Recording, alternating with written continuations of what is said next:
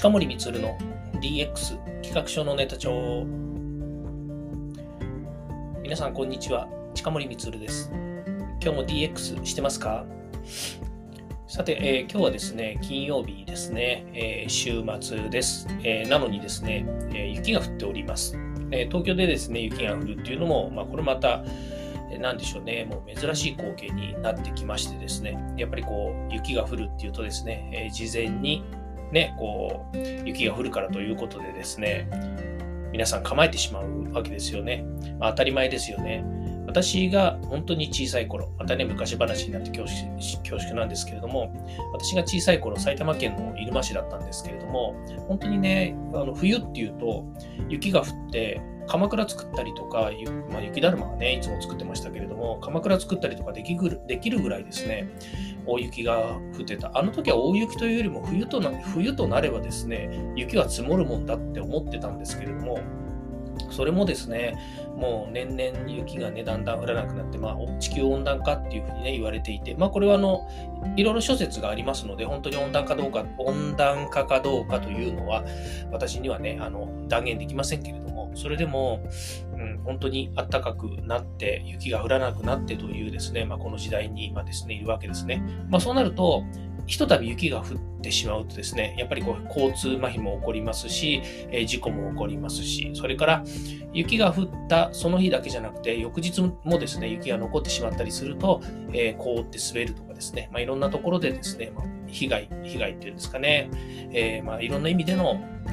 トラブルというのが起こってしまうということなんですね。で、これは自然現象ということもありまして、なかなかですね、人が簡単に変えることができないんですね。え注意をすることができたりとか、またそれに対するですね、予防を張ることっていうのは人間できるわけですね。例えばもうこの雪が降るよっていう話だって1週間も前からですね、え気象庁が発表してるわけですね。まあ、世界的なこう需要、需要じゃねや、えっ、と、気象観測データをですね、予測してですね、まあ、AI とかですね、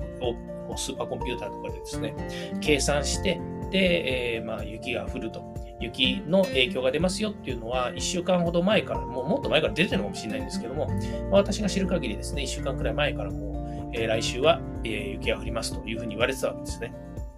まあ、案の定、案の定というか、まあ、その通りですね、雪が降ったわけですし、で、それによってですね、えー、事前に、えー、そのことが分かっている人たちは、事前に準備ができるということなんですね。で、これも、あの、ある意味で言うとですね、このコンピューターですね、デジタル化 DX の恩恵だというふうに言っても過言でもないわけなんですよね。まあ、こういったですね、データをどういうふうに、えー、まあ、扱うのか、え利用するのかによってですね、まあ、対処の方法が全く違ってくるというわけですね。で、これは、あの、今言いましたように、私個人の、えー仕事として違う。私個人の、えーと、普段の生活ということであればですね、えー、これをですね、やっぱり早めにキャッチアップをして、え、当日、ね、何か問題が起こらないようにとか、え、トラブルに巻き込まれないようにしようというふうに思うのが、え自分の行動なんですけども、まあ、これをですね、このビジネスとして考えたときにはですね、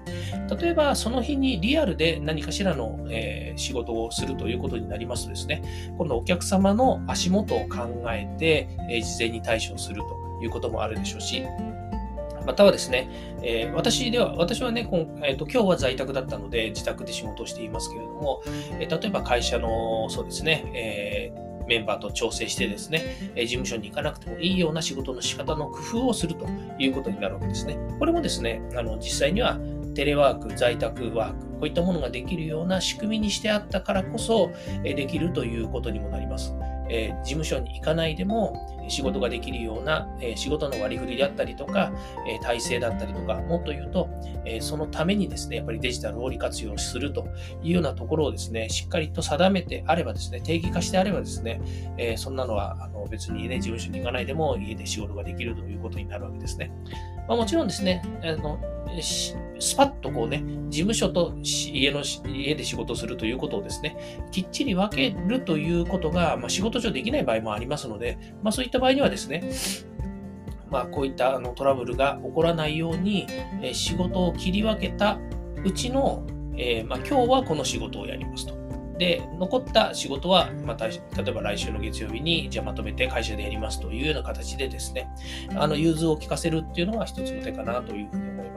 えー、まあ、これもですね、本当にあの、えー、コロナだからこそ定義化することができるというようなことにもなったんですよね。でそれの影響で、まあ、今日みたいにですね、雪が降るというふうなことになってもですね、慌てずに、え対処ができるというようなこともあるのかなというふうに思います。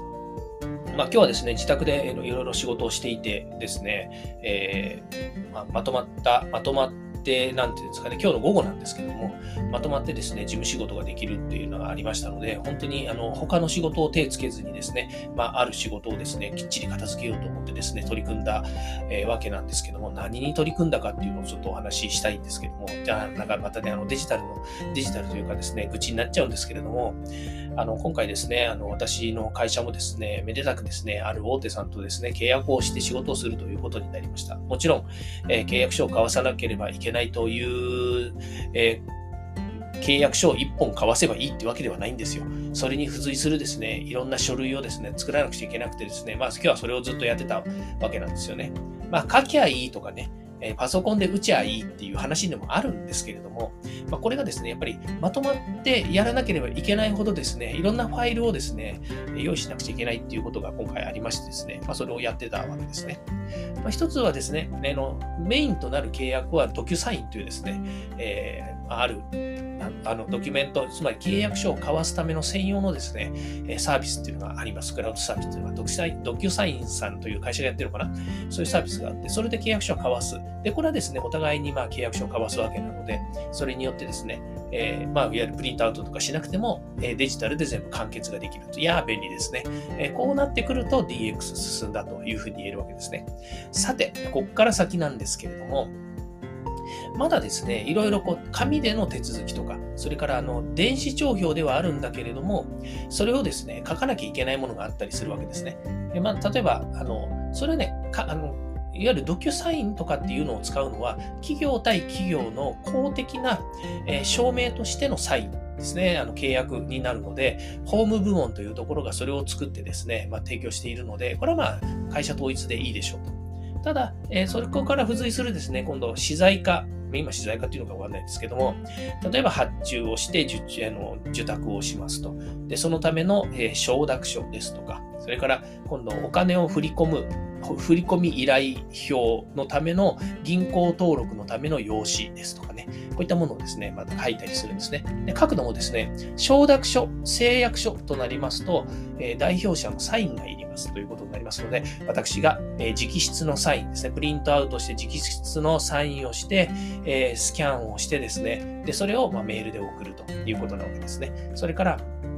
えっ、ー、と、データとして登録するものに関しては、Excel に一旦ですね、全部書いてですね、その Excel を送ってくださいということですので、え、何枚かの Excel を書いてお送りしています。え、同じ代表者、えま氏名、代表者、電話番号、メールっていうのをですね、一個一個、え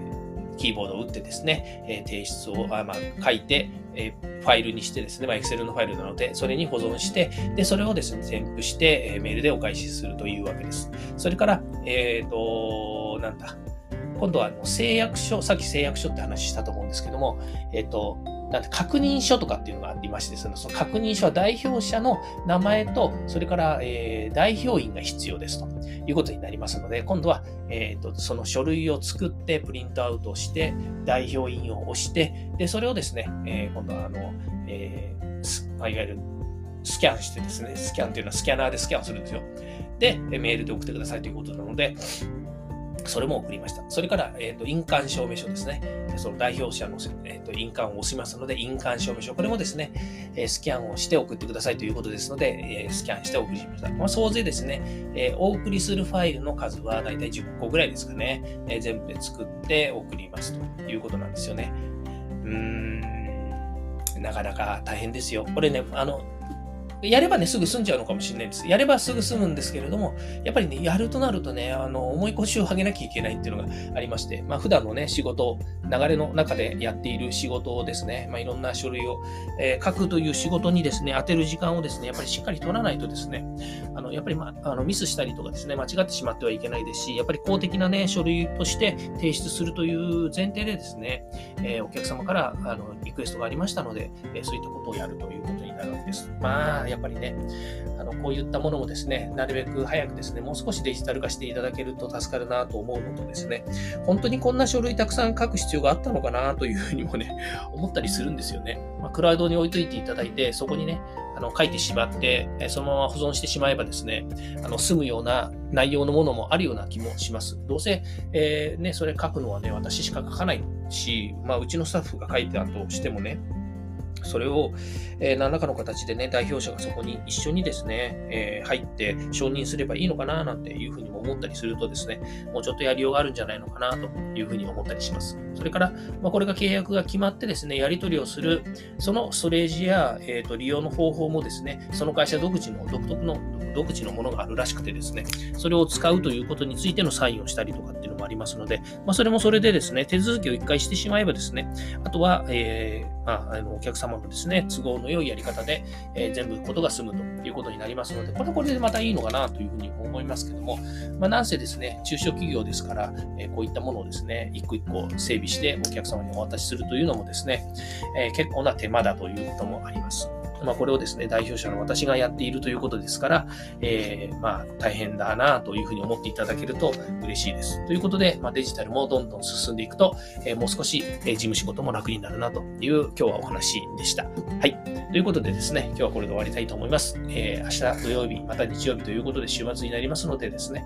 え、皆さんも、えー、週末はですね、ゆっくり休んでいただくというのが一番良いわけなので、えーえー、また頭や体を休めてですね、月曜日からお仕事ですね、しっかり頑張っていただければというふうに思います。はい、今日も聞いていただきましてありがとうございました。ではまた。